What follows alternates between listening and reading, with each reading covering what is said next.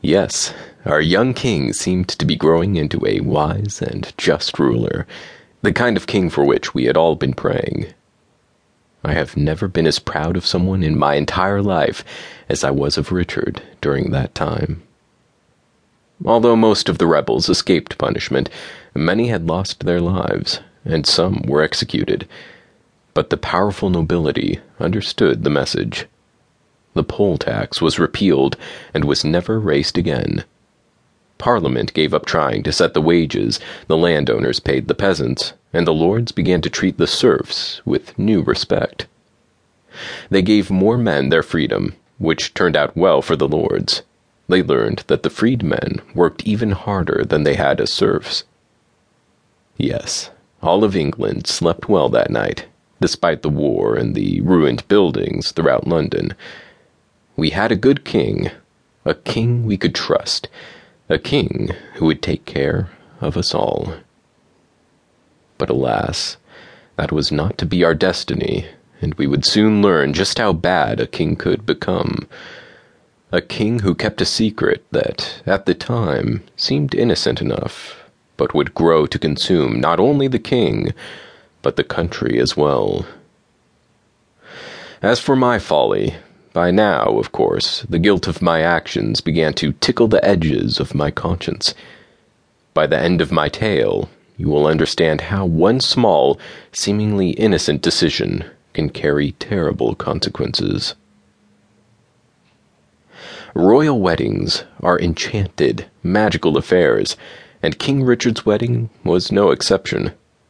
The young king, at fifteen years, was as handsome a boy who ever married a fairy tale princess. His long, golden hair framed a face so fair some may have mistaken it for a maiden's, but for the beginnings of a light beard sprouting on his chin. Of course, the young bride captured the heart of England as well as Richard's. Princess Anne was the sister of King Wenceslas of Bohemia the Holy Roman Empire. The plans for the marriage of the two young monarchs had been secretly arranged among the Queen Mother, Simon de Burley, and Princess Anne's uncle, Przemysław. King Wenceslas, as king of the Holy Roman Empire, once a friend and ally to France for many years, caused all to assume the king's sister would marry the son of Charles V, the young crown prince of France. However, when King Wenceslas decided to support the Pope in Rome instead of Pope Clement in Avignon, France, their friendship and the wedding negotiations were halted.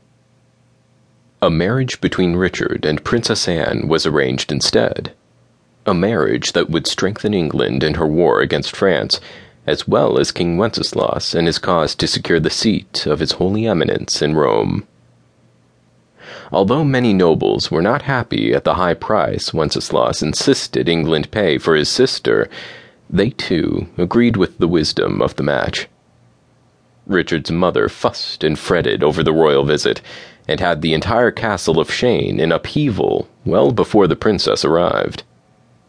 She left nothing to chance, and even called on Lisette's assistance for menu selections for the feast that would take place upon her arrival. Lisette enjoyed being a part of it, and between the two, with the proficiency of generals preparing for battle, they soon had the festivities planned and their menu selected. Of course, Lisette had volunteered me to provide entertainment along with the musicians and the jugglers. Our young king grew more anxious with each passing day as he awaited the arrival of his future wife. He had yet to meet her, although this was the woman who would share his reign and hopefully provide the much needed heir for the kingdom. The decision had already been made, and his duty as king would be to see it through, regardless of his personal feelings. He visited me at the inn one evening, a rare occurrence these days. His visits were usually well announced, and so well attended by his retinue that it was much simpler for him to summon me to the castle Needless to say, I was surprised when he showed up alone, dressed in his old minstrel's cloak that now hung only to his knees and barely covered his elbows.